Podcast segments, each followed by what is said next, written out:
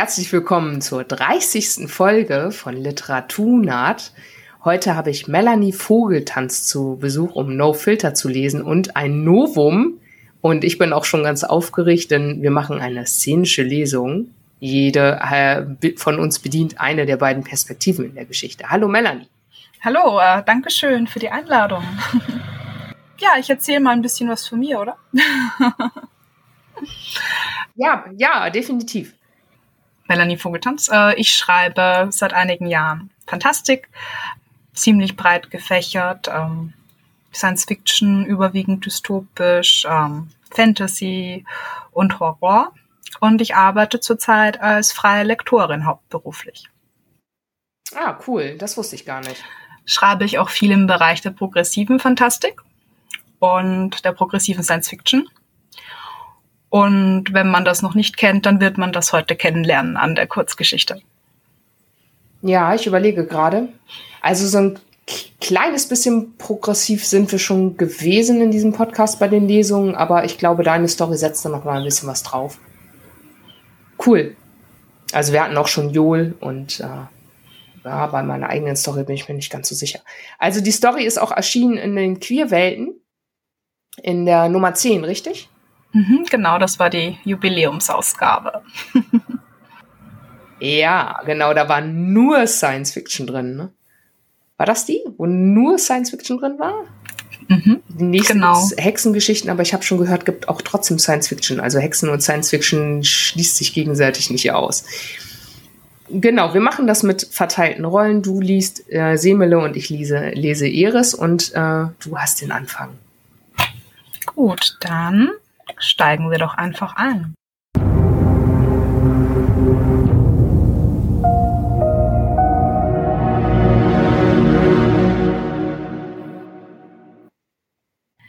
Also die Kurzgeschichte heißt No Filter. Es gibt Dinge, die man nicht sehen sollte. Das ist die Prämisse, mit der wir aufwachsen. Der manchmal aber nicht immer stillschweigende Konsens, der zwischen uns herrscht. Manches ist zu hässlich, erschreckend, verstörend oder beunruhigend, um sich damit zu befassen. Es ist besser, man überlässt das denen, die in der Lage sind, damit umzugehen und belastet sich selbst nicht damit. Wir haben es doch gut. Mehr Raum für das Schöne im Leben, die Sonnenseiten. Was hässlich ist, das soll im Schatten bleiben, wo es nicht stört. Unsichtbar, fast nicht mehr wirklich. Wenn im Wald ein Baum abstirbt und niemand sieht es, ist er dann tot? Noch vor ein paar Monaten hätte ich mich mit solchen Fragen gar nicht auseinandergesetzt. Doch dann haben sie den Leichnam meiner Mutter mitgenommen. Schon als es ihr schlechter gegangen war, hatte man mich nicht mehr zu ihr gelassen. Sie in Erinnerung behalten, wie sie war, das war es, was die Behandelnden mir rieten. Tun Sie sich das nicht an. Glauben Sie uns, es ist besser so. Ich konnte mich nicht von ihr verabschieden und sie sich nicht von mir.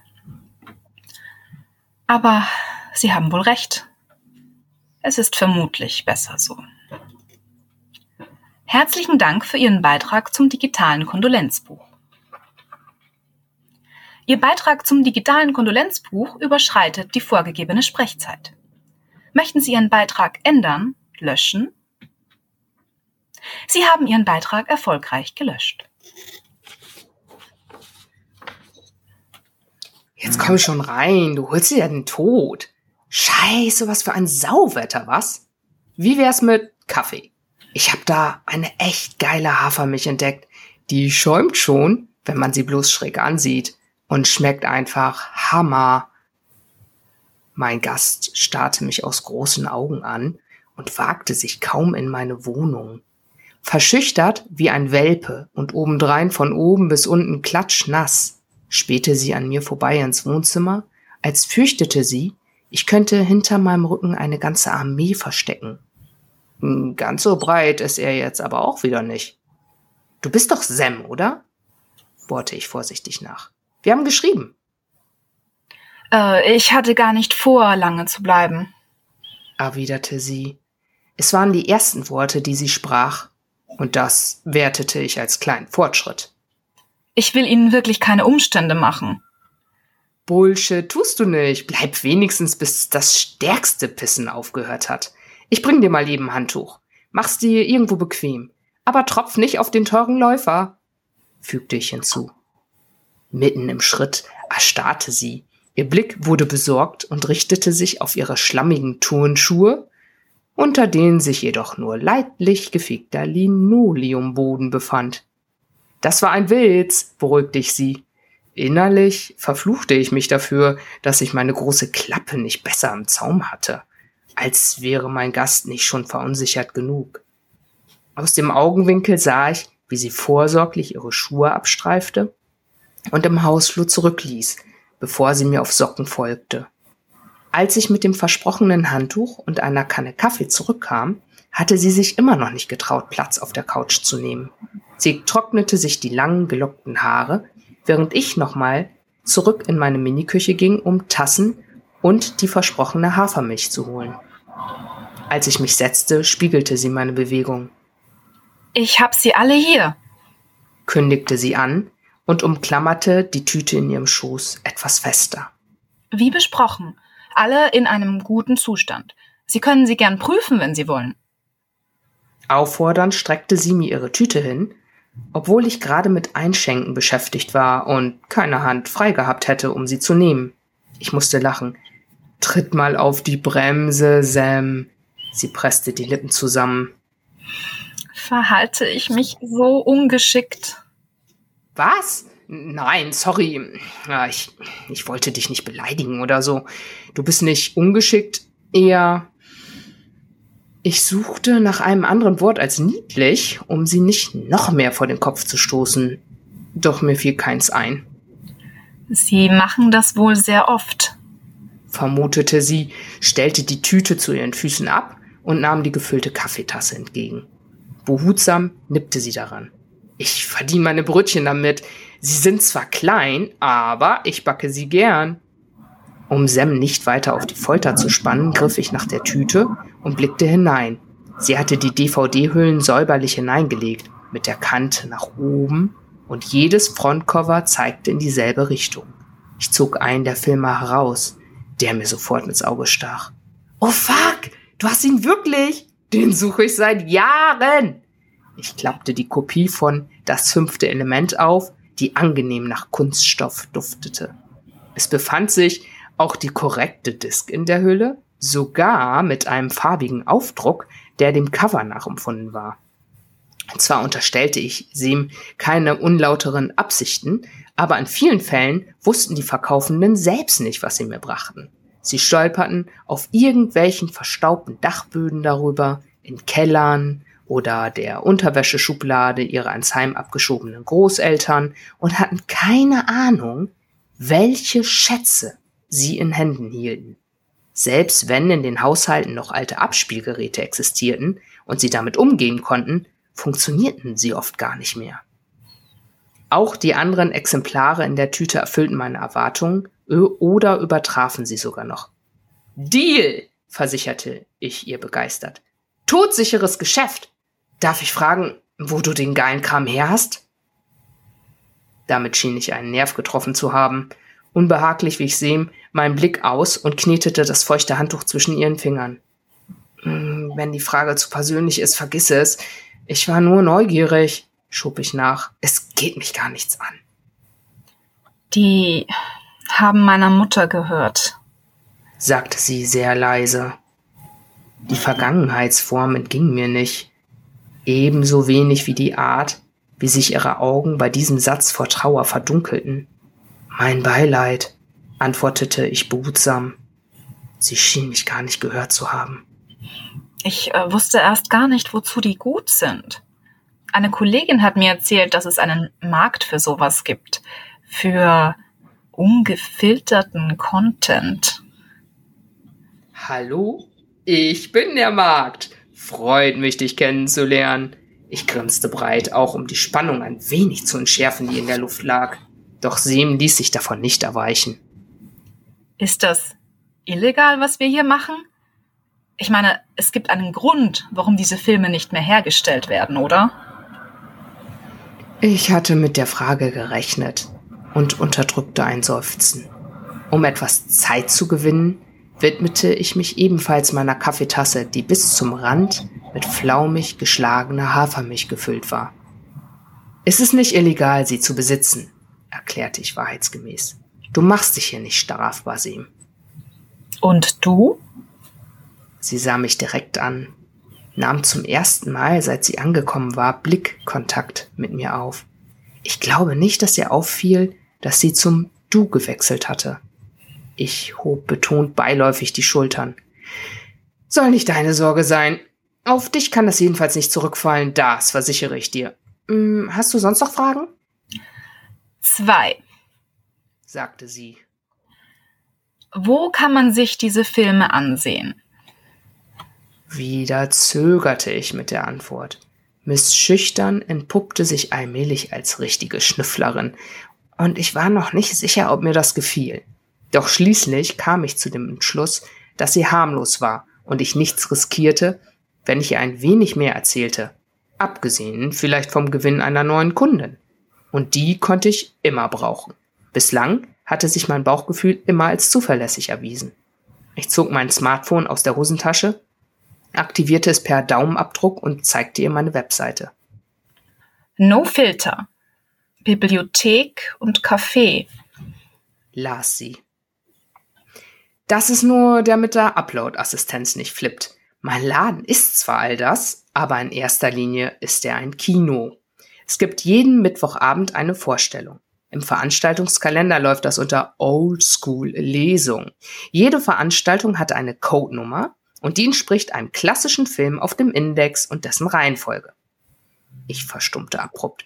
Scheiße, hatte ich jetzt zu viel gesagt? Ihr nachdenklicher Blick war für mich nur schwer zu deuten. Ihre Miene ließ für mich keine Interpretation zu. Die Frau wäre eine hervorragende Pokerspielerin gewesen. Und die Leute wollen sowas wirklich sehen? wollte sie schließlich wissen. Passieren in diesen Firmen nicht schreckliche Dinge? Ich hob die Schultern. In manchen davon? Willst du denn mal einen sehen? Sie betrachtete das Exemplar von das fünfte Element, das im Stapel in meinem Schoß an oberster Stelle lag. Dann nickte sie. Ein knappes, fast unmerkliches Senken des Kopfes, mehr wie die Bewegung eines Astes, der sich unter der Last von zu viel Schnee beugte, als eine willentliche Geste. Dann solltest du mal vorbeikommen. Ich legte die DVDs beiseite und begann in meiner Gesäßhosentasche nach meiner Brieftasche zu kramen. Dann hielt ich in der Bewegung inne. Äh, oh, du sagtest, du hast zwei Fragen. Was ist die andere?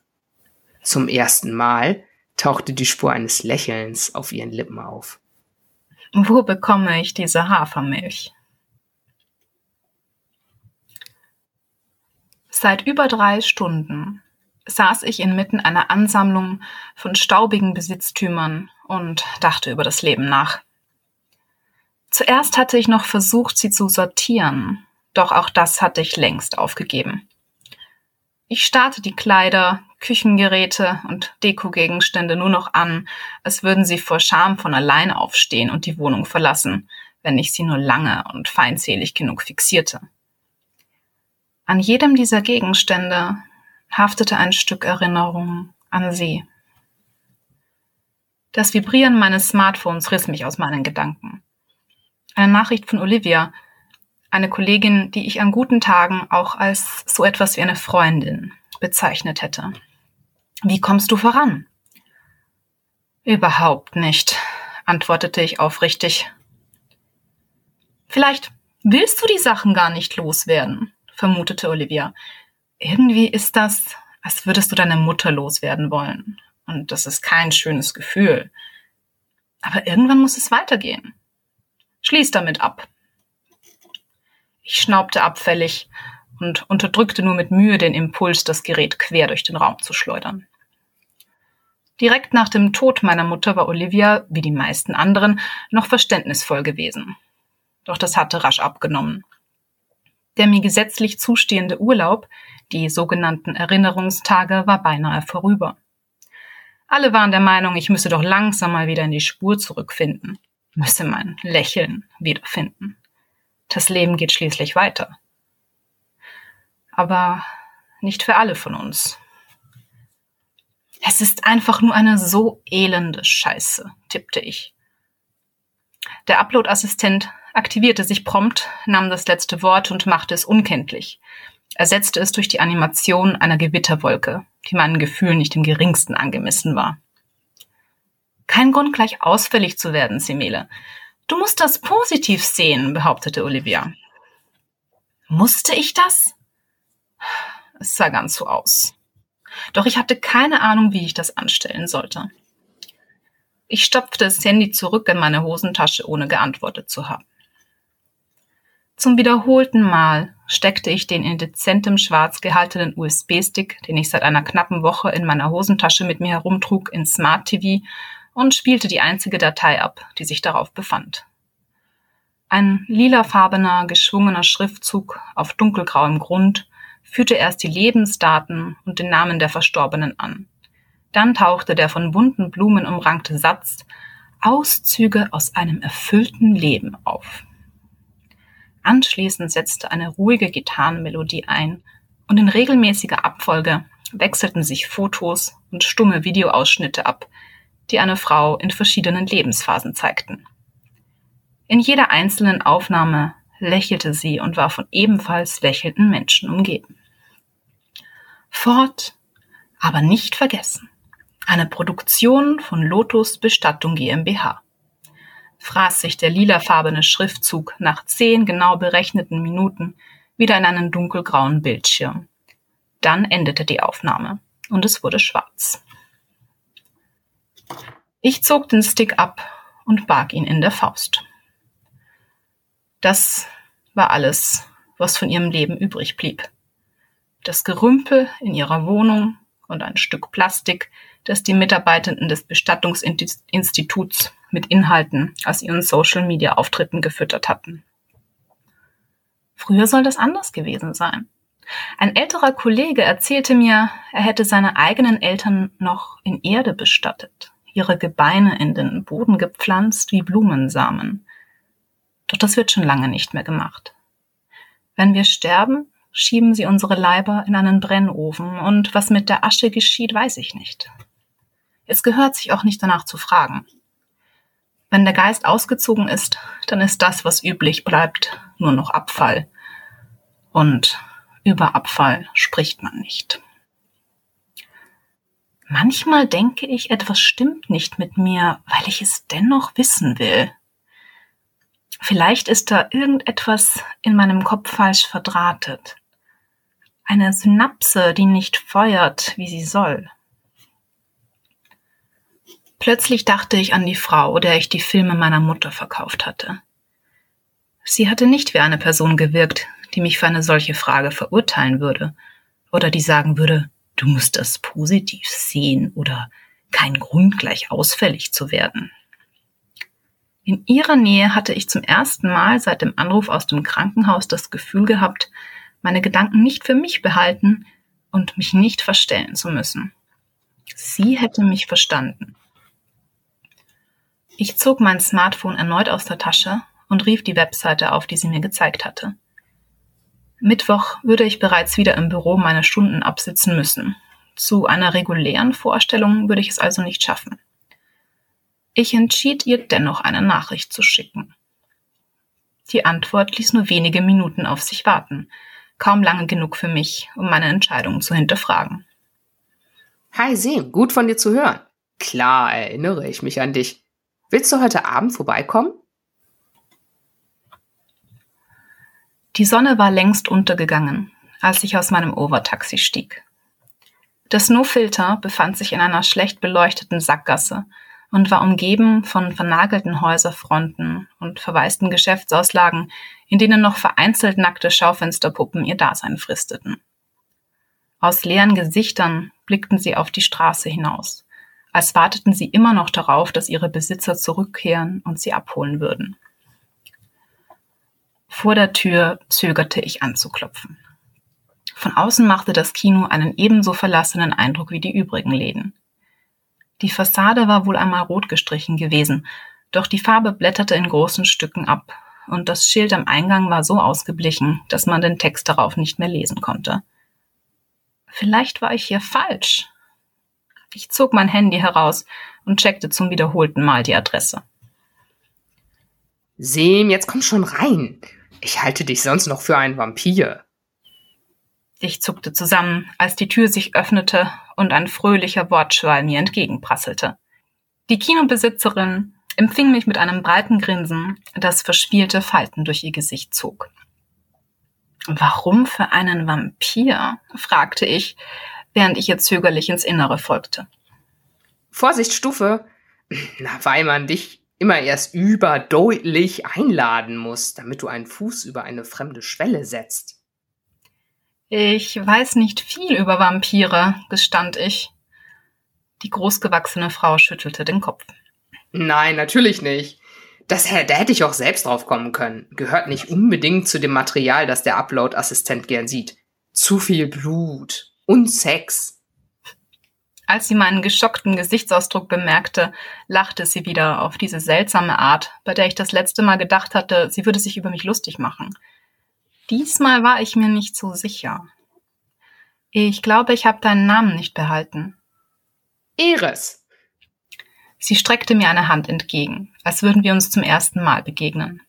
Ich bemerkte eine Tätowierung auf ihrem Handgelenk, einen Singvogel, der aus einem Käfig ausbrach.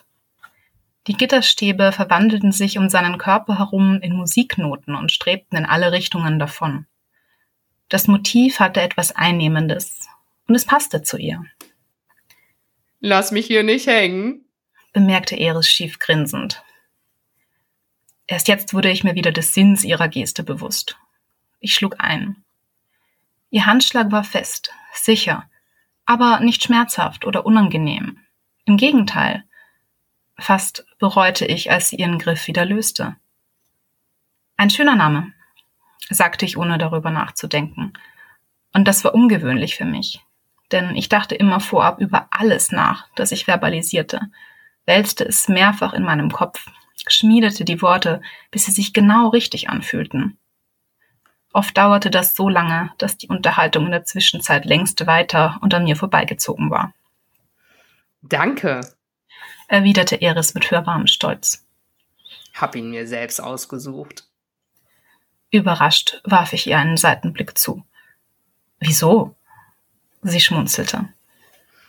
Der, den meine Eltern mir gegeben haben, hat so gar nicht gepasst. Sie dachten bei meiner Geburt, ich würde zu einem Mann aufwachsen. Aber da lagen sie ziemlich falsch. Sie deutete einladend ins Innere und ich folgte ihr.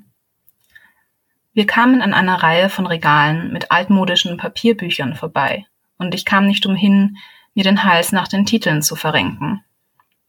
Ich sammle hier nicht nur Filme, erklärte Eris, die mein Interesse bemerkt hatte. Ich zog einen der Bände ungefragt aus dem Regal und blätterte darin. Es war nicht das erste Papierbuch, das ich in der Hand hielt, doch jene, die ich kannte, waren inhaltlich uninteressant. Veraltete Wörterbücher, ein großer bebilderter Atlas meiner Großeltern, der weit hinter dem aktuellen Stand der Ländergrenzen hinterherhinkte. Das hier jedoch war etwas anderes. Das war Literatur. Hier gibt es nur Hardcopy, sagte Eris hinter mir. Ich schrak ein wenig zusammen, als ich bemerkte, wie nahe sie mir unbemerkt gekommen war. Sie spähte über meine Schulter, um ebenfalls einen Blick in das Buch zu werfen. Es gibt auch Speakeasies, die Inhalte digitalisieren oder sogar selbst herstellen, aber das ist mir zu heiß. Was gedruckt oder gepresst ist, lässt sich nicht nachverfolgen. Deswegen sind wir hier altmodisch. Ich verkaufe auch nichts weiter, ich verleihe höchstens. Sollte mich jemals jemand anschwärzen, weiß ich dadurch wenigstens ganz genau, wer mir den Spaß hier nicht gönnt und wessen Namen ich in die Wände meiner Knastzelle ritzen muss. Speak easy. Nun hatte sie also offen ausgesprochen, womit sie ihr Geld verdiente. Das Wort hatte einen so verbotenen, illegalen und verruchten Klang, dass ich spürte, wie eine feine Gänsehaut sich über meine Arme zog und eiskalt in meinem Nacken festkrallte. Kaffee? Oder lieber was Härteres? Eris stieß mich spielerisch mit dem Ellbogen an und ich schreckte aus meinen Gedanken hoch. Eilig stellte ich das Buch zurück an seinen Platz. Äh, ich weiß nicht genau. Und welche Infos bräuchtest du, um das zu entscheiden? Eris schien sich nicht über mich lustig zu machen, sondern wirkte aufrichtig daran interessiert, mich in meiner Unentschlossenheit zu unterstützen. Das kommt auf die Optionen an und darauf, was wir heute noch vorhaben. Eris deutete tiefer ins Gebäude. Jenseits des Raums mit den Bücherregalen wurde die Beleuchtung gedämpfter. Es war schwer zu erkennen, was dahinter lauerte. Heute ist ja eigentlich Ruhetag. Normalerweise ist hier mehr los. Ich will mir ein paar der Filme ansehen, die ich dir abgeluchst habe, um sie fürs Publikum zu katalogisieren. Vielleicht willst du zusehen? Ich hatte das letzte Mal irgendwie den Eindruck, es wäre dir lieber hier nicht ganz so. Sie haschte mit der Hand durch die Luft, als haschte sie nach Worten. Öffentlich aufzutreten. Zumindest nicht beim ersten Besuch. Stimmt, gestand ich. Was sehen wir uns denn an? Sie ging zu einem mehr als menschenhohen breiten Schrank, der mit einem eingebauten Schloss gesichert war, den sie mit einem Schlüssel von ihrem Bund entsperrte. Darin befand sich eine ganze Wand aus bunten Plastikrücken. Wort reihte sich an Wort. Kurz schwebte ihre Hand vor der vielfarbigen glänzenden Front. Dann griff sie entschlossen zu und zeigte mir das Cover. Es war der Film, der sie bei unserer letzten Begegnung so begeistert hatte. Das fünfte Element. Wie wäre es damit? Ich schluckte Speichel, der sich plötzlich unangenehm und fehl am Platz in meiner Mundhöhle anfühlte. Ich hatte nicht die geringste Ahnung, was mich erwartete. Und ein Teil von mir, der obrigkeitshörige Teil, der in Regeln Sicherheit fand, weil sie das Leben ein Stück weit vorhersehbarer, ein Stück weit weniger beängstigend machten, sträubte sich mit aller Kraft dagegen einzuwilligen. Doch der andere Teil, ein Teil, der erstaunlich laut in mir tobte, war neugierig und wollte etwas anderes sehen, etwas anderes erleben, Grenzen ausloten und die Käfige dieser Welt springen. Zumindest für 120 Minuten. Ich nickte. Klar. Wieso nicht? Wiederholt ertappte ich mich dabei, wie meine Blicke an der Leinwand und meinen Notizen abglitten und in ihre Richtung huschten. In den ersten Minuten wirkte Sem im Licht des Projektors ruhig, beinahe entspannt. Sie hielt sich an ihrer Cola fest, ohne einen Schluck davon zu nehmen, und ihre Augen fixierten die leicht unscharfen Bilder an der Wand, als wäre es die erste Kinovorstellung ihres Lebens. Es war so verdammt schwer, in ihrer Mimik zu lesen. Da waren nur die kleinsten Spuren einer Regung. Ein leichtes Zucken eines Mundwinkels, ein flüchtiges Zusammenziehen der Brauen, ein sanftes Rumpfen ihrer sonnensprossenbedeckten Nase. Als der Film Fahrt aufnahm, zwang ich mich, meine Konzentration wieder meiner Aufgabe zu widmen. Bald jagte mein Kugelschreiber über das Papier, so wie gleichsam die Figuren durch den Plot jagten. Meine Liste war bereits reichlich gefüllt, als ich neben mich blickte und überrascht feststellte, dass der Sitzplatz rechts von mir leer war. Sem? fragte ich irritiert und reckte den Kopf. Wann war sie aufgestanden? Ich hatte es nicht mitbekommen. Diese Frau bewegte sich so leise wie eine verdammte Katze. Ich suchte rasch nach der Fernbedienung für den Player und drückte auf Pause, dann stand ich von meinem Platz auf und hielt Ausschau nach meinem Gast. Sie war doch nicht etwa nach Hause gegangen? Ich fand Sem draußen vor der Tür, den Kopf zwischen die Schultern gezogen. Sie zitterte. Während sie in der rechten Hand immer noch die Dose Cola hielt, drehte sie die linke wiederholt im Gelenk, machte dabei kleine rhythmische Bewegungen mit den Fingern. Ich vermutete, dass sie das tat, um sich zu beruhigen, doch es schien nicht zu helfen. Sem, hey, sag mal, was treibst du hier draußen? Bist du, bist du okay? Nein, sie war ganz offensichtlich nicht okay, das konnte ich selbst sehen. Anstelle einer Antwort drehte sie sich ein Stück von mir weg, in den Wind, und verbarg ihre stimmenden Finger vor mir. Ich biss mir auf die Unterlippe und der Stich des schlechten Gewissens durchzuckte meinen Magen scharf und brennend. Es war unverantwortlich von mir gewesen, sie dieser Sache so unvorbereitet auszusetzen. Ich hätte es besser wissen müssen, hätte nichts voraussetzen dürfen. Sem, es tut mir leid, dass dich der Film aufgewühlt hat. Wir müssen ihn nicht zu Ende gucken, wenn es dir damit nicht gut geht. Sie atmete tief ein und aus, dann straffte sie die Schultern und wandte mir den Kopf zu. All diese Gewalt, murmelte sie. Wenn man es nicht gewohnt ist, kann das ganz schön aufwühlen. Mir ging es beim ersten Mal kaum anders, aber ich hatte vergessen, wie heftig es sein kann. Das war mein Fehler. Es ist besser, dass sowas verboten ist, befand sie schneidend, und ihre Worte waren wie ein Schlag ins Gesicht für mich. Wem so etwas gefällt, mit dem stimmt doch etwas nicht. Ich presste die Lippen zusammen und senkte den Blick. Trink deine Cola, riet ich, ohne sie anzusehen. Der Zucker ist gut für die Nerven. Ich ruf dir mal besser ein Taxi. Ich wollte mich abwenden, doch Sem hielt mich am Ärmel meines Shirts zurück. Kurz wirkte sie über sich selbst erschrocken, als ich ihr erstaunt ins Gesicht blickte. Sie beeilte sich, ihre Hand zurückzuziehen und in die Tasche zu stopfen. Mit dem Kinn deutete sie auf den Notizblock, den ich immer noch in der Hand hielt. Was schreibst du da eigentlich die ganze Zeit? Mir war gar nicht aufgefallen, dass ich den Block nach draußen mitgenommen hatte. Ich zeigte ihn ihr. Bevor ich die Filme öffentlich vorführe, erstelle ich eine ausführliche Liste mit Inhaltswarnungen fürs Publikum. Niemand soll mit etwas konfrontiert werden, was sie nicht sehen wollen oder was sie belastet. Deswegen, ich hob unglücklich die Schultern, war es wohl keine besonders schlaue Idee, dich hier mitschauen zu lassen, ohne Netz und doppelten Boden. Es war dein erstes Mal. Und ich mache es zum Äquivalent von ungeschütztem Sex ohne Kondom oder Lecktuch. Das war ziemlicher Bullshit von mir. Ich schätze, ich habe einfach nicht weit genug gedacht. Du wirktest so gelassen, so abgebrüht, als könnte dich nicht so leicht erschüttern.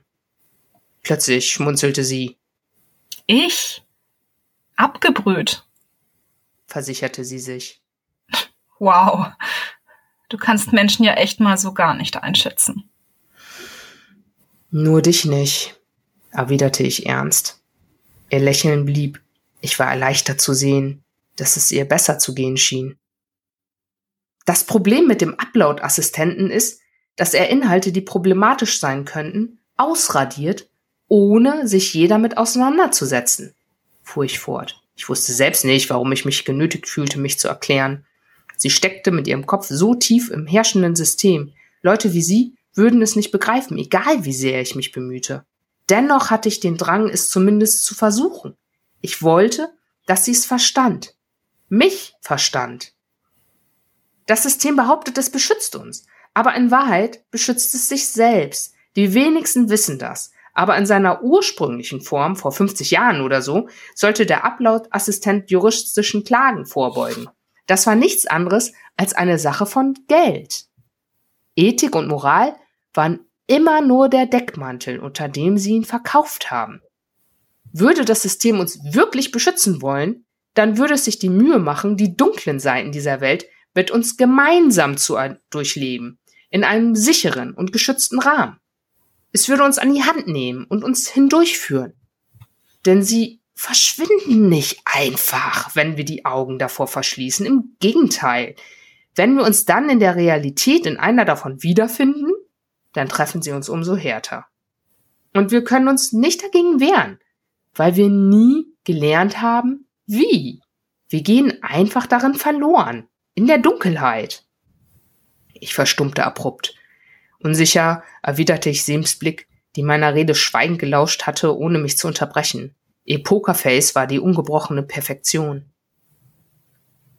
Es würde uns also an die Hand nehmen, wiederholte sie nach einer Weile.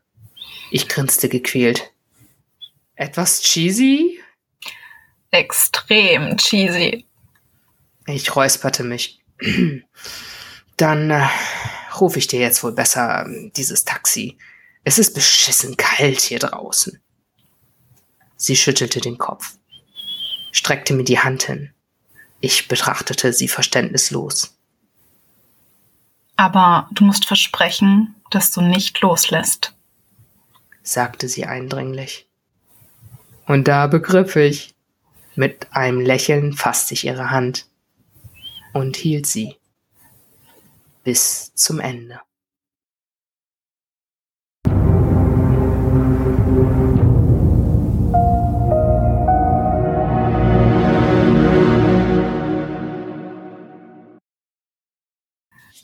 Ja, geile Story. Danke.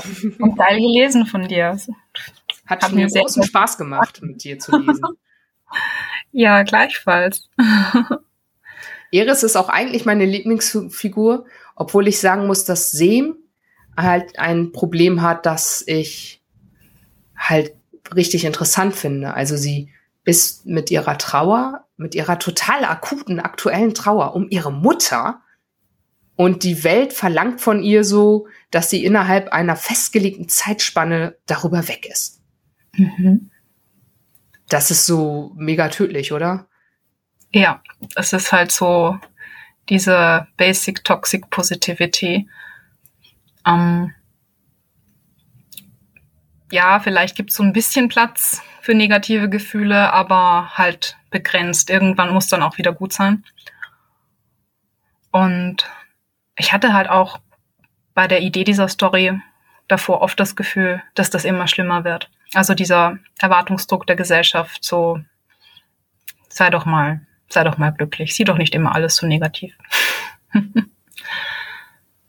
Viele Leute können auch mit Trauer nicht umgehen. Ne? Genau.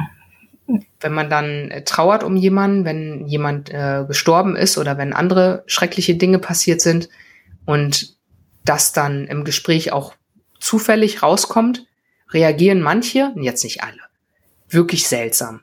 Also bis hin zu einer Geschichte von einer Mutter, die kürzlich ihren Sohn verloren hatte, die dann in den Supermarkt ging und die Leute gingen ihr im Supermarkt aktiv aus dem Weg, um ihrer Trauer nicht begegnen zu müssen. Mhm, genau. Das, da fehlt irgendwie vielen Menschen der Umgang damit. Ähm, die sind da teilweise sehr überfordert. Also was du eigentlich gemacht hast, ist das, was so mein Lieblingsding an Science Fiction ist. Du hast eigentlich über jetzt geschrieben und das nur in eine Welt verlegt, in der das eindeutig krasser ist als jetzt. Und dafür, dafür gibt es ja auch einen Grund, weil es eben diese, diese, dieses Wegsperren von problematischen Inhalten gibt, äh, per Default für alle außer eben für, für ähm, Untergrundkämpferinnen wie Iris. Und dann hat man überhaupt gar, keinen, gar keine Sandbox, gar keinen Spielplatz, wo man sich mal daran versuchen kann. Mhm.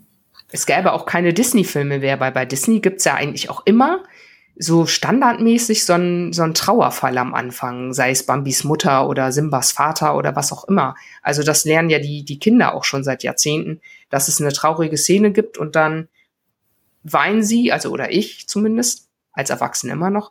Und dann kann man irgendwie damit umgehen, also quasi üben für den Ernstfall. Genau. Und ich, Disney und beziehungsweise der Umgang von Eltern aktuell teilweise mit diesen Filmen war tatsächlich auch so einer der Gründe, äh, die mich äh, bei der Story so ein bisschen inspiriert haben, weil ich äh, immer mehr mitbekommen habe und von Erzählungen, äh, dass Eltern zum Beispiel im Kino ihre Kinder rausnehmen aus dem Kino, wenn diese Krise meistens so eben in der Mitte passiert, also wenn es diesen Figurentod gibt, der so zwangsläufig irgendwann bei Disney kommt. Und ich persönlich finde das extrem problematisch, weil am Ende kommt ja immer das Happy End. Also es wird am Ende aufgelöst. Man bekommt gezeigt, das ist in Ordnung und das gehört halt zum Leben dazu, aber am Ende wird alles gut. Und man nimmt den Kindern damit die Möglichkeit, zu sehen, dass es halt gut wird. Sie werden eigentlich alleingelassen in dieser Trauer und rausgerissen, weil die Eltern sie halt beschützen wollen davor und erreichen damit halt, ja, oft meiner Meinung nach dann das Gegenteil damit. Zum Beispiel bei Coco im Kino sind ganz viele Leute mit ihren Kindern rausgegangen. Und hab den Film nicht gesehen, also brauche ich deine Hilfe. Ähm, also ich will ihn halt auch nicht spoilern. Ach so, es passiert also so, so ein Äquivalent zu, zu Bambis toter Mutter. Den Film genau, habe ich auch nicht gesehen, also, aber ich weiß halt, dass, ja. Genau, also es ist halt, äh, es wird halt sehr traurig zwischendurch. Und es geht ja in Coco halt auch viel um, um Ahnen, um, um Tod allgemein. Also es ist, da geht es auch sehr viel um sich erinnern an Menschen, die nicht mehr da sind und den Umgang mit den Toten. Also man weiß halt auch vorher, worauf man sich einlässt eigentlich, wenn man mit seinen Kindern da reingeht. Und ja, ich fand das ganz, ganz schwierig, dass Eltern dann mit ihren Kindern rausgegangen sind, weil sie natürlich aufgewühlt waren, weil sie natürlich dann geweint haben. Und im Grunde betrügt man sie damit so ein bisschen um das Happy End und das Wissen, okay, auch wenn es düster ist, es kommt was Besseres nach. Ja, das ist so der dümmstmögliche Zeitpunkt, sein Kind aus dem Kino zu holen. Zumal, wenn es von den Eltern ausgeht. Also ich weiß, dass ich bei Schneeweißchen und Rosenrot zweimal aus dem Kino wollte, weil ich Angst hatte vor dem Zwerg, dem sie den Bart gekürzt haben. Und ich habe den Film auch nie zu Ende geguckt. Aber das ging ja von mir aus. Also ja. das war nicht die Entscheidung meiner Mutter und es war auch kein trauriger Moment, sondern ich habe mich einfach vor dem gefürchtet. naja. Genau, also das, das ist wieder was anderes, wenn, wenn, wenn, wenn Kinder sagen, sie möchten gehen, dann äh, natürlich macht man das dann und natürlich nimmt man da Rücksicht dann auf die Kinder. Aber ja, das, das halt dann Eltern, das den Kindern so auferlegen, nein, das ist jetzt zu gruselig für dich, das ist jetzt zu traurig für dich.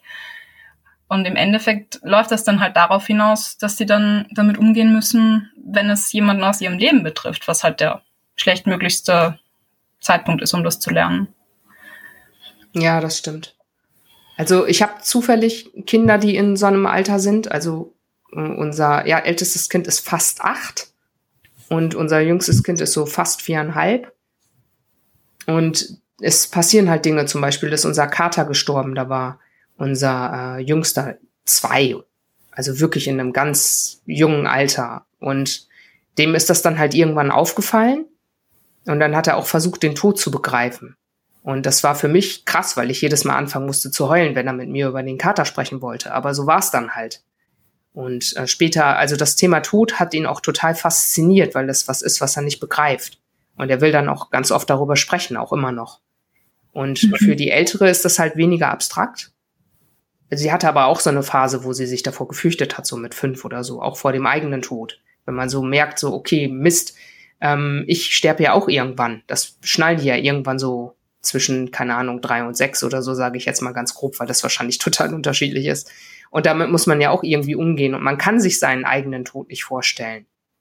Also auch als. Erwachsener nicht, aber als, dann hast du dich daran gewöhnt, dass du dir das nicht vorstellen kannst. Und als Kind ähm, ist das ja total schwierig.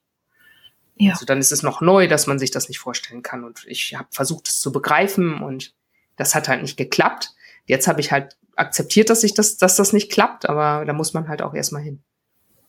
Ja, also ich meine, ich mag sehr gerne wenn ein Text sich mutig mit Trauer auseinandersetzt. Und dein Text setzt sich ja auch damit auseinander, wie das Umfeld reagiert und dass es halt nervt oder ja, das ist eigentlich zu, zu schwach. Also, dass ihr quasi so ein bisschen verboten wird, von ihrem Umfeld jetzt länger zu trauern, als ihr zusteht oder ihrer Meinung nach zusteht. Dabei gibt's ja kein Verfallsdatum. Du kannst ja trauern, solange du willst, solange du traurig bist. Mhm. Das kommt ja auch immer wieder in Schüben, also das kann man ja selbst gar nicht steuern. sollte man auch nicht, oder? Genau. Also das ist bei großen Emotionen meiner Meinung nach äh, halt allgemein so, dass sie sich nicht irgendwie beschleunigen oder abkürzen lassen.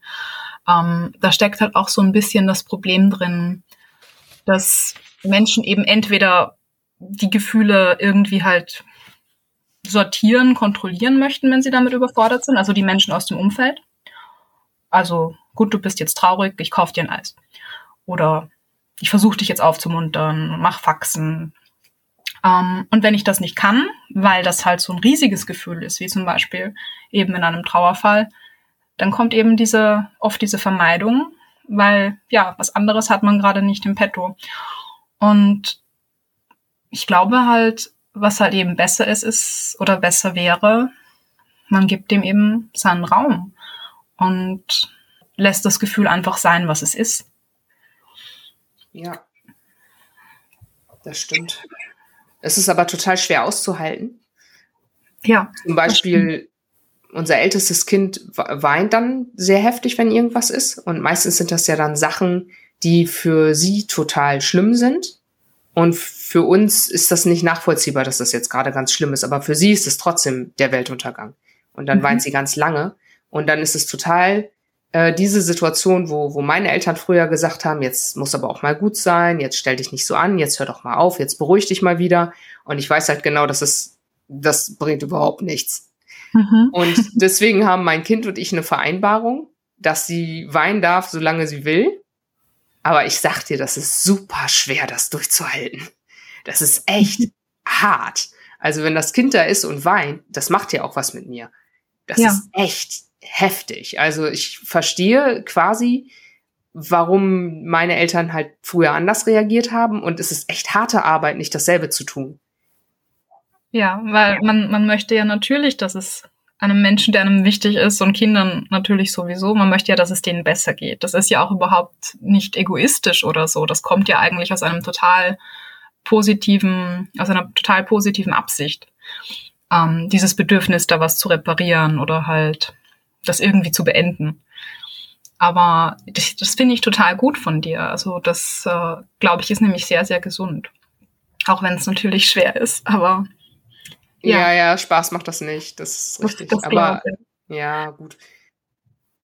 Aber es ist, glaube ich, ein sehr gesunder Umgang mit, mit, mit Gefühlen, der sich auch irgendwann lohnen wird, dann im Erwachsenenalter. Also das hoffe ich sehr. Äh, Im Moment tue ich es einfach nur, weil ich das als Kind selber doof fand, wenn ich aufhören sollte zu weinen. Und das ging nicht. Und ich fühlte mich dann immer doof, weil es hat ja nicht geklappt. Also mhm. kam mir das immer so ein bisschen vor wie mein eigenes Versäumnis.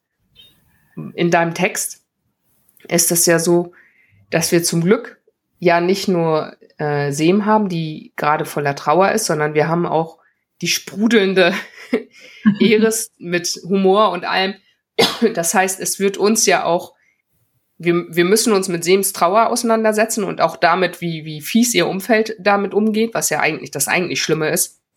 Aber es gibt eben auch diesen, diesen Lichtblick in ihrem Leben. Ähm, und Eris würde wahrscheinlich im Traum nicht einfallen, zu sagen, jetzt hör mal auf, um deine Mutter zu trauern. Diese Szene braucht es gar nicht, weil uns ist völlig klar, das würde sie nicht tun. Und das äh, reflektiert Sem ja an einer Stelle auch selbst. Mhm. Und das ist eben, das ist eben das Nette. Also es gibt nicht nur, das ist halt nicht so eine Volldystopie, sondern es gibt eben auch Hoffnung oder eine andere, andere Möglichkeit, damit umzugehen. Was so ein bisschen ähnlich ist, wie, wie auch die Queerwelten ja umgehen mit, mit Inhalten so Text und Content Notes zu haben, damit man eben weiß, worauf man sich einlässt, wenn man, ne, wenn man mhm. sich die durchliest. Ich versuche das immer zu vermeiden, aber um mich nicht zu spoilern. Aber ähm, man kann sich das eben anschauen. Genau, das. Ähm, wir haben die Content Notes jetzt nicht vorab gelesen, aber genau, da waren ja auch welche vor der Geschichte. Und oft mache ich das dann auch, wenn ich sie lese vor Publikum, äh, weil das irgendwie sehr ironisch wäre, sozusagen das Credo der Geschichte dann nicht selbst umzusetzen.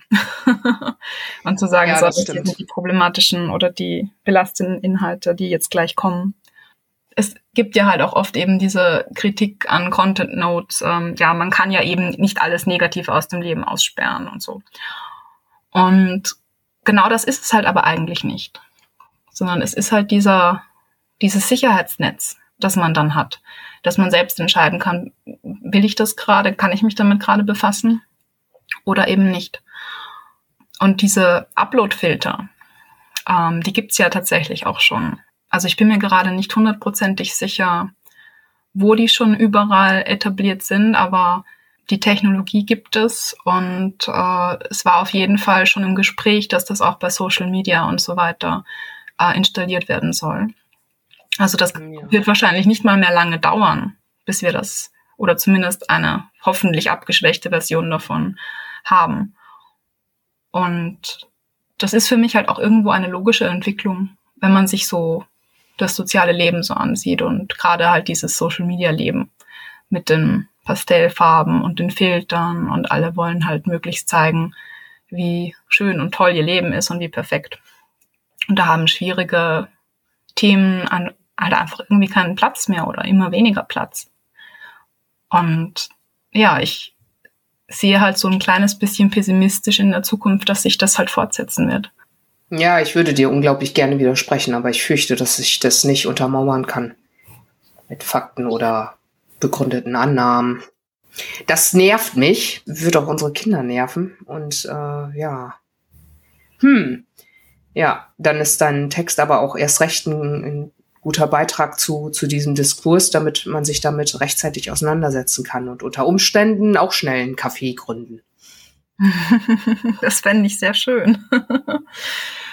es, es ist halt, eigentlich ist es halt ein sehr kompliziertes Thema, weil ich auf der anderen Seite tatsächlich nämlich sehr gut verstehen kann, wenn Menschen sagen, es ist gerade eh alles so scheiße in der Welt. Ich möchte halt mich nicht mit noch mehr Mist umgeben, wenn ich es vermeiden kann. Und also da hat mich halt auch so ein bisschen äh, die Pandemie tatsächlich zum Umdenken bewegt, weil ich davor sehr düster geschrieben habe und oft eben auch keine Happy Ends in meinen Geschichten hatte, weil ich halt eben immer der Meinung war, ja, die gibt's im echten Leben auch nicht, weil eine Geschichte hat eben nur dann ein Happy End, wenn du zu früh aufhörst, sie zu erzählen. War früher so meine Devise. Alles klar. Mhm.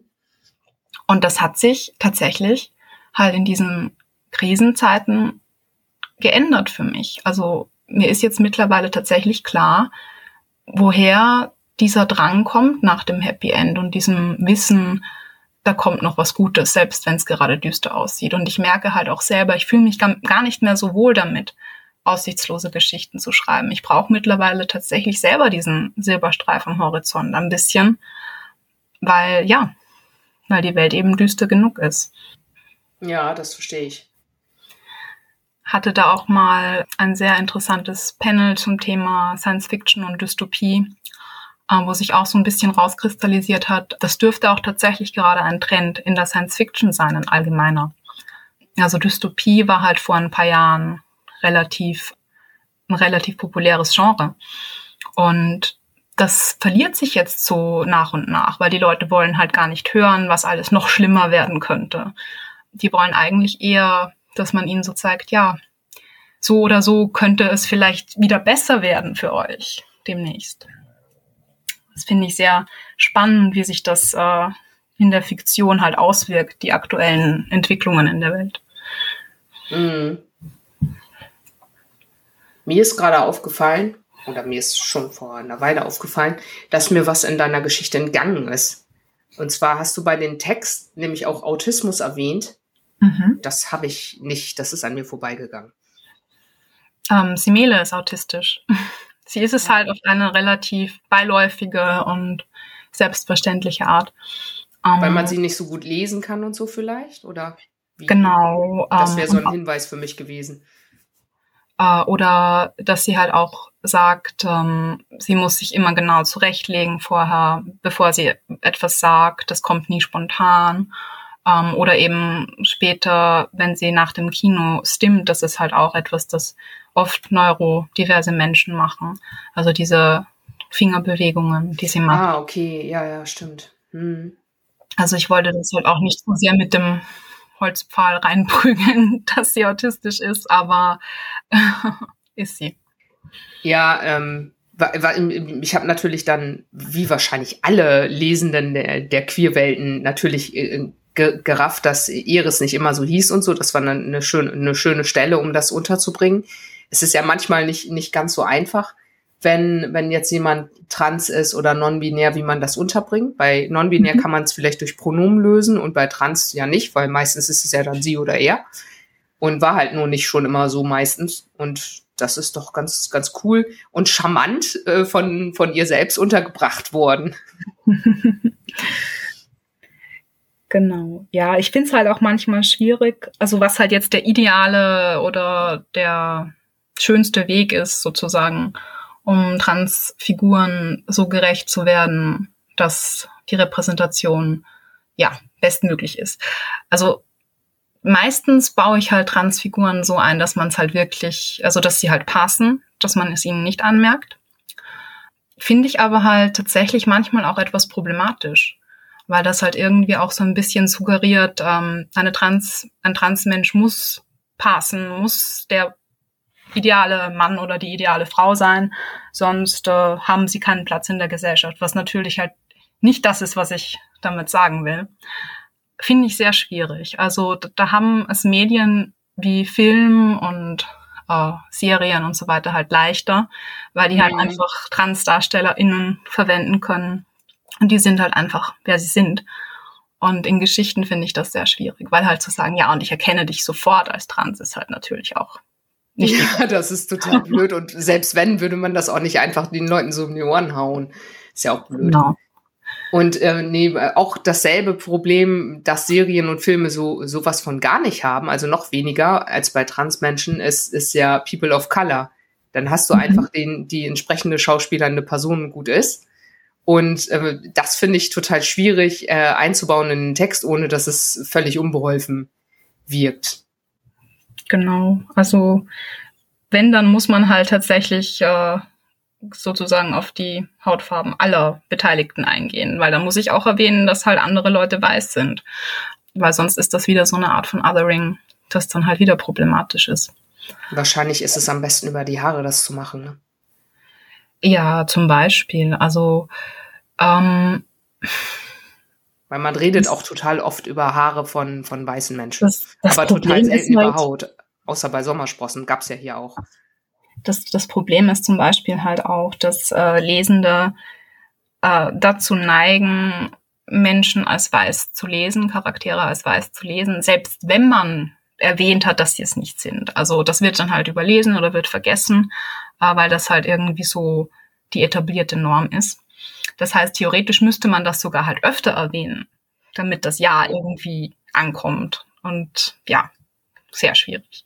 Ja, ja, ich habe es auch schon mal überlesen. Also ist mir auch schon passiert. Weil wenn man nicht jeden Satz aufmerksam liest, dann entgeht einem sowieso bei Kurzgeschichten normalerweise was. Also das passiert mir regelmäßig, selbst wenn ich eine Geschichte mehrmals gelesen habe. Und ja, so eine Nebeninformation, die kann schon mal hinten runterfallen. Genau, und ja, Lesende neigen halt irgendwie so dazu, wenn sie nichts anderes erfahren, dass halt die Figur halt weiß sein muss. Ja, Oder selbst wenn sie was anderes erfahren. Ja, manchmal geht es auch über, über die Namen. Also jetzt nicht, nicht unbedingt bei, bei schwarzen Figuren, aber wenn man zum Beispiel jemanden hat äh, mit einem türkischen Namen oder so, dann klappt es vielleicht. Genau. Bei Sim war ich mir jetzt auch nicht ganz sicher. Ich habe den Namen vorher nicht gegoogelt, aus welchem Kulturbereich der kommt. Ähm, die stammen beide, wenn ich mich jetzt nicht täusche, die Geschichte ist auch schon wieder ein wenig her, aus der griechischen Mythologie, glaube ich. Ich muss jetzt direkt kurz. Na, Eris hat ja sowieso gemogelt und sich das alles selber überlegt, also. Genau, genau. Eris ist die altgriechische Göttin, äh, die Tochter von Nyx ähm, und Schwester des Ares. Also Powerfrau. und Semele ebenfalls aus der griechisch, griechischen Mythologie, ist die Göttin der Eintracht und Harmonie. also da habe ich mir halt auch eben schon vorab überlegt. Erstens wollte ich eben keine Namen, die halt so typisch deutsch klingen, sondern die schon auch so ein bisschen einen interkulturellen Nebengeschmack sozusagen haben. Und ja, eben, dass auch in diesen Namen äh, ihre, ihre, ihr Kontrast einfach deutlich wird wenn man sich, wenn man sich mit der griechischen Mythologie ein wenig auskennt oder das eben nachschlägt. Ähm, ich mache das halt bei Geschichten immer, dass ich mir ganz genau angucke, welche Namen ich verwende und die haben meistens eine tiefere Bedeutung. Das einzige Problem ist dann, nach so zwei, drei Jahren, habe ich dann selber schon wieder vergessen, was das war, weil dann schon so viele Stories dazwischen gekommen sind. Aber meistens verbringe ich da immer sehr viel Zeit mit der Namenssuche. Ja, sicher, bei den Queerwelten hat man bestimmt auch eine lange Wartezeit. Ne? Die haben ja auch nur die Hälfte ungefähr Science-Fiction-Geschichten und dann auch immer weit im Voraus. Ich weiß, dass die von Aiki, glaube ich, auch schon ein oder zwei Jahre vorher feststand, dass sie kommen würde und dann dauerte das halt. Ne? Und die Idee ist halt auch einfach jetzt schon, also die trage ich schon etwas länger mit mir rum. Ich hatte mal auch die Idee, dass ich einen Roman draus mache. Und dann dachte ich mir, ich glaube, dass sich das als Kurzgeschichte fast besser eignet, weil man das dann irgendwie pointierter darstellen kann. Und dass der Stoff sich für eine Kurzgeschichte eigentlich auch ganz gut eignet. Und ja, als ich sie dann geschrieben hatte, dachte ich mir, die Queerwelten wären vielleicht ein gutes Zuhause dafür. Das dachten die offensichtlich auch. Mhm. Cool. Glücklicherweise ja. Ja, ja. Ich finde, Aber man. Das war mal eine Romanidee. Ah, okay. Ich habe äh, fast nur Ideen zu Kurzgeschichten und total selten zu, zu längeren Sachen. Und meistens erklärt, meistens weiß ich auch ziemlich schnell, ob es lang oder kurz ist, je nachdem, wie viele Personen und Nebenthemen mir noch dazu einfallen. Und fast immer ist es dann noch nach 20.000 Zeichen vorbei. Seltsamerweise. Manchmal 30.000, aber selten länger. Naja. Aber das ist auch eine Kunst, also sich kurz zu fassen. Ich finde das teilweise extrem schwierig. Es kommt halt immer auf die Idee drauf an. Manche Ideen passen halt da rein, ne? Genau. Also eine Geschichte sollte halt irgendwie so viel Platz oder so wenig Platz haben, wie sie möchte. Ist dann manchmal bei Romanen sehr schwierig. Also das ist sowas, mit dem ich aktuell so ein bisschen kämpfe beim Romane schreiben, ist, dass die Verlage aktuell halt eher kurze Bücher möchten, weil halt, ja, hohe Papierpreise und ist billiger in der Herstellung und dadurch habe ich sehr oft äh, relativ knappe Vorgaben, wie lang etwas sein darf. Und das finde ich schwierig. Also das ist aktuell für mich so eine kleine Herausforderung. Weil wenn ich dann halt einen Roman schreibe eben und keine Kurzgeschichte, dann möchte ich mich meistens halt schon so etwas austoben in der Welt und dann kommt auch noch oft ganz viel Backstory mit rein und dann, ja, ufert das manchmal etwas aus. Und dann muss ich mich immer selber so ein bisschen zügeln. ich finde rausschmeißen aber meistens einfacher als reinholen. Ja, streichen kann man dann immer. genau. Und es ist auch ganz schön, wenn man sich selbst in seiner Welt besser auskennt. Irgendwie spüren, spüren die Lesenden das schon. Genau. Also wenn man mehr, selbst mehr über die Figur weiß als die Lesenden, das, das merkt man, glaube ich, schon beim Lesen sehr. Hm. Man hat ja auch hier bei den beiden eine sehr unterschiedliche Art und Weise, mit dem Gegenüber umzugehen. Und Eris klingt ja auch ganz anders. Mhm. Also die hat ja für mich einen ganz anderen Sound als, als, als Sem. Ich hatte dir ja da auch schon gesagt, wie ich glaube, wie sie sich anhören ungefähr. Die sind ja für mich auch vom Temperament her ganz unterschiedlich. Genau. Also ich finde halt auch schwierig, wenn man, also ich mache das in letzter Zeit nämlich ganz gerne bei Kurzgeschichten, dass ich zwei, mindestens zwei Perspektiven habe und dann halt aber eben aus der Ich-Perspektive. Und da war halt, als ich das das erste Mal gemacht habe, meine große Sorge, die Leute kommen durcheinander. Weil du hast zwei Ichs und wer ist jetzt wer und wer redet gerade. Und deswegen achte ich da dann immer sehr stark darauf, dass die halt einen ganz anderen Duktus haben, dass das, also dass man wirklich wenn man einfach nur dadurch, dass man den Abschnitt liest, ohne dass man jetzt nochmal zurückblättern muss, äh, so ein Gefühl dafür hat, wer da gerade spricht. Ja, stimmt. Das ist gelungen.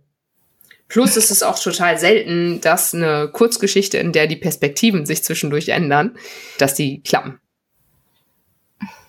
Also bei den Queerwelten gab es letztes Jahr noch eine, die von Alchimira, bei der ich, der Zustand der Welt, glaube ich, da hat das auch geklappt. Da hatten sie dann auch den Perspektivwechsel immer grafisch angezeigt. Ich glaube durch drei Xe oder so. Und da, das ging auch, das waren aber keine Ich-Personen, glaube ich. Das war alles Personal. Und dann auch immer ganz, ganz streng getrennt voneinander. Das hat aber auch gut geklappt. Also ich, gut, wenn es Personal ist und eins ist ein Er und die andere ist ein Sie, ist natürlich leichter, sich gleich zu orientieren. Aber cool. Wir, wir sind, wir haben die Stunde schon, schon gesprengt. Also möchte ich dir gerne die Gelegenheit geben, nochmal vielleicht aktuelle Romane, ich weiß, es gibt mindestens einen gerade, vielleicht nochmal zu erwähnen für die Hörenden. Äh, ja, gerne. Zwei Romane sind tatsächlich gerade relativ aktuell. Ähm, und einer ist auch Science Fiction und ein anderer ist Fantasy, der demnächst kommt. Ähm, Im August ist Im Auge der Leere erschienen bei Plan 9 Uh, das ist eine Space Opera, die ich mit Stefan Czernohubi geschrieben habe, die auch in Richtung progressive Science Fiction geht. Und im Oktober, so relativ genau in einem Monat, erscheint bei Artscript Fantastic ähm, Trail to Hacker. Das ist äh, ein Roman mit dem Chaosgott Seth, der in der modernen Welt gestrandet ist und der in Kanada auf der Suche nach einem ja, Teil seiner göttlichen Macht ist, im Grunde. Und beide Bücher sind auch, haben auch queere Inhalte. Und beide würde ich in die Richtung progressive Fantastik einordnen. Ja, cool. Danke. Wir werden nachher auch nochmal einen Link auf deine Webseite in die Show Notes packen. Dann können, kann man ein bisschen bequemer navigieren und muss nicht alles selbst ergoogeln. Sprechen wir noch ab. So, vielen Dank. Ja, ich danke dir. Hat viel Spaß gemacht. Ja, und danke für das Erlebnis meiner ersten szenischen Lesung.